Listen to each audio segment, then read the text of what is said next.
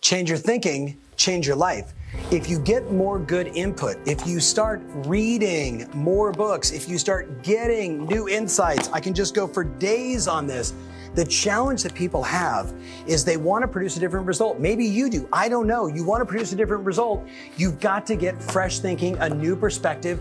You've got to open up your arc of perspective and get new insights if you want to get different results.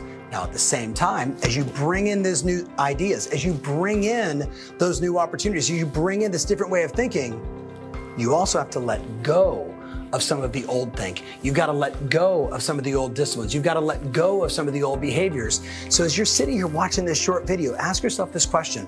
What books am I reading? What books am I listening to right now? What are the things that I'm getting access to to learn, to grow, to expand, to serve more customers, to make an even bigger difference, to make an even bigger dent in my world and my business in 2023 and beyond?